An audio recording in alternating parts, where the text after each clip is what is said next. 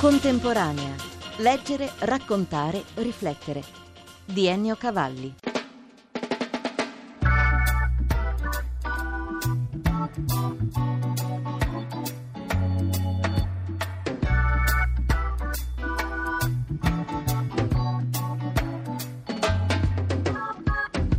La domanda d'avvio per Renato Minore potrebbe essere come si intervista un poeta se non che lui ne ha intervistati 21 tra i maggiori del Novecento, molti dei quali sono ormai scomparsi, da Bertolucci alla Merini, da Caproni a Tonino Guerra, poi Luzzi, Porta, Raboni, La Rosselli, Zanzotto, Roversi e altri ancora. Allora la domanda cambia, come si intervista un secolo di poesia, visto che il libro che raccoglie queste conversazioni, La promessa della notte, Donzelli editore, spazia su poetiche, esperimenti, racconti, innesti, visioni e testimonianze sul divenire e sul timbro della poesia italiana contemporanea. Renato Minore. Come si intervista la poesia? Proprio attraverso una sorta di interrogazione ai suoi protagonisti, raccontando attraverso di essi un'epoca con i suoi linguaggi, con le sue pratiche espressive, con le sue ideologie. In fondo io ho interrogato ogni poeta proprio attraverso le sue stesse parole, come il ragno avviluppato nella tela che egli stesso produce. E quindi ho scoperto diversi momenti di questo fare poesia nel Novecento che in fondo interpreta l'esperienza letteraria più forte del nostro Novecento. Quale tela di ragno, quale mappa non solo letteraria, anche umana, sullo sfondo delle varie temperie storiche, viene fuori da questo incrocio di dati e di estri? Nello specifico, con qualche esempio. Molto la tendenza a essere in alcuni poeti una sorta di cantastorie della propria gente, del proprio tempo. Penso per esempio a Tonino Guerra e alla sua capacità di raccontare la sua piccola patria romagnola attraverso le sue parole, i suoi protagonisti, le sue figure, i suoi paesaggi. Penso per esempio alla Merini, alla sua grande capacità di improvvisare una poesia che era compiuta straordinariamente anche dal punto di vista metrico, che era affidata anche all'oralità. La Merini è una figura anche tragica, con tutto quello che le è capitato nella vita. La storia di follia, di ricovero in ospedale psichiatrico. Sì, sì, presa in questa notorietà televisiva e mediatica che non aveva secondo me per nulla diluito il suo espressionismo poetico cupo e balenante e così penso per esempio al rapporto con la famiglia, con i figli, forse il punto più forte e più importante per entrare dentro la vita di un poeta ugualmente affabile e umbratile come Attilio Bertolucci, che proprio intorno alla famiglia, tana e trappola dei suoi versi, ha costruito un poema, uno dei pochi poemi del nostro Novecento. Per ogni poeta un testa a testa con l'intervistatore che sa, conosce, si immedesima, amplifica, vive quel mondo poetico. È stato un lento e lungo acclimatarsi prima prima di incontrare questi personaggi? Beh, naturalmente questi poeti erano prima di tutto dei versi che conoscevo, dei libri che avevo letto, delle letture anche approfondite.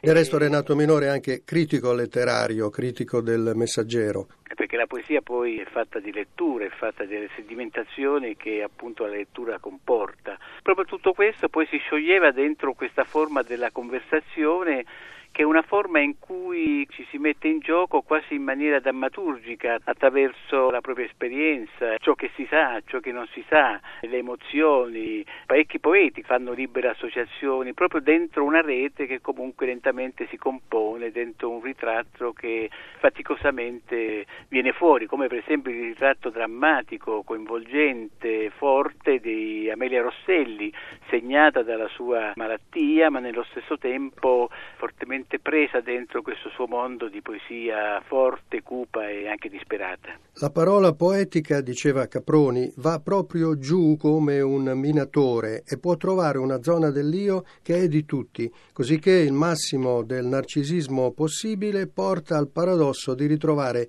gli altri.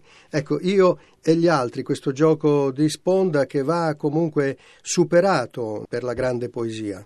Ebbe sì da questa sorta di interrogazione continua con i miei poeti Io credo che esca fuori una dimensione che è quella della poesia come continua ricerca e continuo interrogarsi, come fatto di conoscenza, dentro cui si agitano anche altri strumenti di conoscenza e si gioca il rapporto con la lingua, il rapporto con la tradizione. Penso per esempio a un poeta semplice e dottissimo come era Zanzotto, in uno degli incontri a cui forse sono più legato, Zanzotto che tra l'altro è scomparso recentemente, insomma, un poeta che aveva molto forte il senso anche della catastrofe ecologica, di tutto ciò che il mondo moderno cova e mostra nei suoi aspetti anche drammatici, però nello stesso tempo aveva anche questa capacità di ricollegarlo in questa ricerca continua e incessante al senso della tradizione, del fare poesia, dello scrivere dentro quella sorta di piccolo reticolo formato dai versi che sono un po' la forma e il limite di ogni poesia. Il titolo del libro di Renato Minore, La promessa della notte,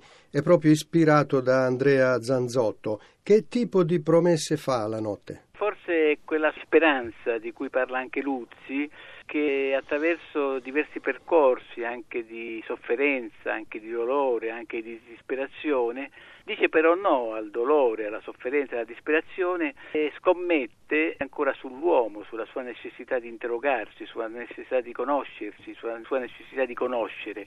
Russi ripete che l'uomo ha bisogno di credere che nulla di ciò che è, di ciò che accade e si soffre è invano, che nulla sia inutile. Ecco, questa mi sembra che sia la maggiore promessa che può venire fuori da questi incontri. Per ogni poeta, dopo l'intervista, un solo testo a rappresentarlo. Non deve essere stata facile la scelta minore. Un inizio, una strofa, quello che le è più caro. Ce lo vuole leggere? Sì, sì, prendo Caproni, ecco. Quest'anno ricorre il centenario della nascita di Caproni. Sì, questo è un lungo poema, Congedo di un viaggiatore cerimonioso, leggo la prima strofa. Amici, credo che sia meglio per me cominciare a tirar giù la valigia anche se non so bene l'ora d'arrivo e neppure conosca quali stazioni precedano la mia. Sicuri segni mi dicono di quanto m'è giunto all'orecchio, di questi luoghi che io vi dovrò lasciare. Vogliatemi perdonare quel po' di disturbo che reco. Con voi sono stato lieto dalla partenza e molto vi sono grato, credetemi, per l'ottima compagnia. Ecco, tutti noi lettori dei poeti in fondo dobbiamo essere grati a questi poeti per l'ottima compagnia che ci fanno. E poi il congedo di un poeta è sempre un modo per guardare al di là, per andare oltre. Eh beh, sicuramente sì, la poesia ha sempre dentro di sé questa attesa verso un orizzonte che non è interamente visibile, ma che si può intuire attraverso lo sguardo. L'unico che Renato Minore ha lasciato a briglia sciolta fuori dagli schemi di domande e risposte è stato Tonino Guerra, poeta in dialetto romagnolo, sceneggiatore e irrefrenabile raccontatore. E questo è il motivo per cui Tonino parla quasi attraverso un monologo e racconta le storie poetiche della sua vita. Beh, anche la sua poesia è un po' così e quindi questo nostro colloquio riproduce un po' le forme, i ritmi della sua poesia che è appunto timbrata nella forma della leggerezza che come dicevi e come dicevo anche un po' prima è quella del cantastorie di piazza che ha davanti a sé non solo l'immagine della piazza ma anche la forma concreta della sua platea e su questa forma, su come la vede, su come se la immagina, regola la sua parola perché sa che non può barare e sa che quello è il suo primo e indispensabile punto di riferimento, il suo primo e indispensabile punto di ascolto. Un grande, un grande cantastorie Tonino. Anche Tonino Guerra si interroga sul momento più favorevole che il destino potrebbe offrire come congedo. Leggo dal libro di Renato Minore, D'estate non conviene, la natura è così bella, anche se tu odi il mondo perché va male, perché c'è violenza, perché non sei amato. Morire significa perdere cose anche minime, mangiare le castagne, sentire il rumore della pioggia, vedere l'acqua limpida anche se in un bicchiere. Allora la morte è struggente, ma d'inverno quando c'è cattivo tempo e non è la pioggia dolce né tiepida, quando le strade sono infangate, la natura non è un granché, è pericoloso uscire, andare fuori, beh, allora conviene proprio morire, scomparire in silenzio, non si perde molto.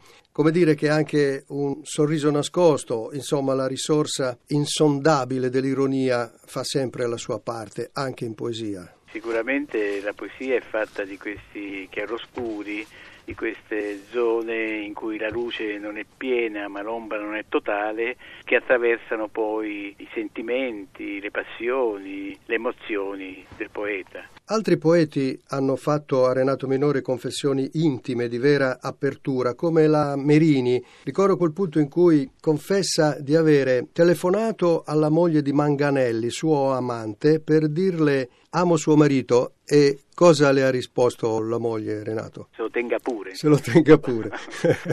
sì, perché era il periodo in cui entrambi, sia Manganelli che la Merini, avevano problemi, come dire, di natura psicologica molto molto forte.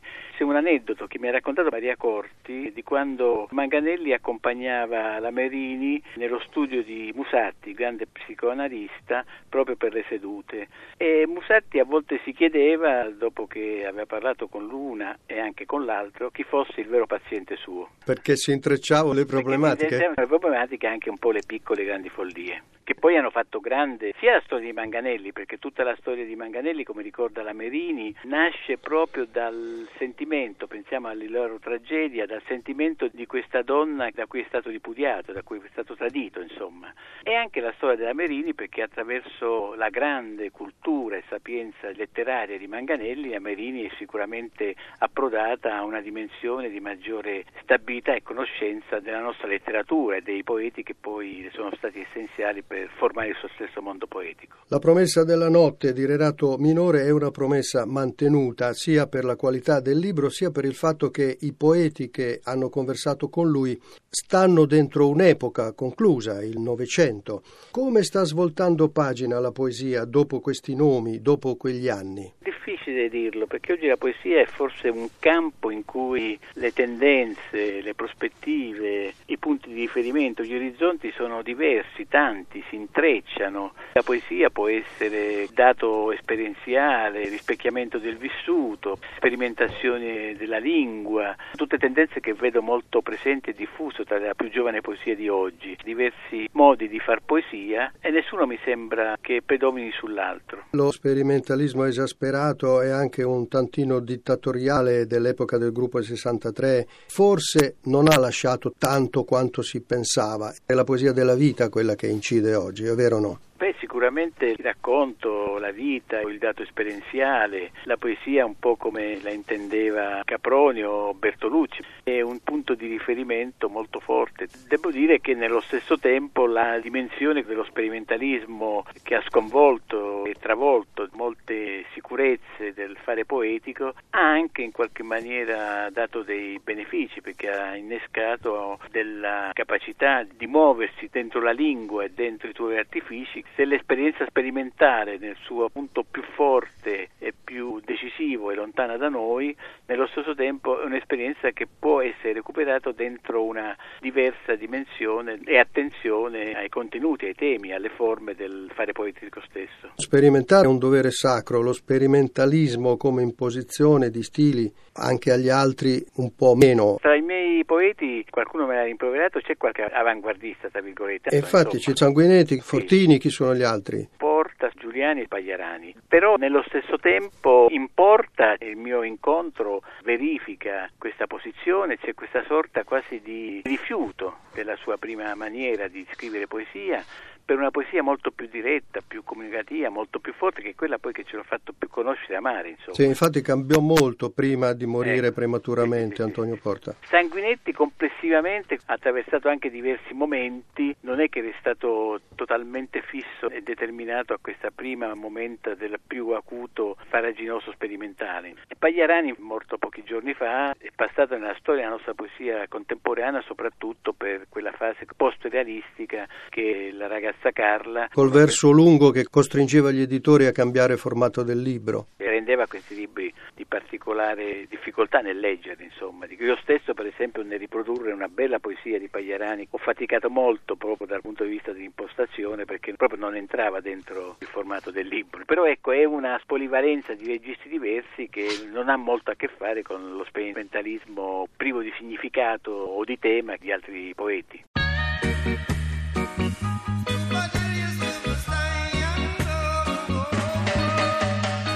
Grazie dell'ascolto da Ennio Cavalli. Per riascoltare questa e altre puntate www.contemporanea.rai.it.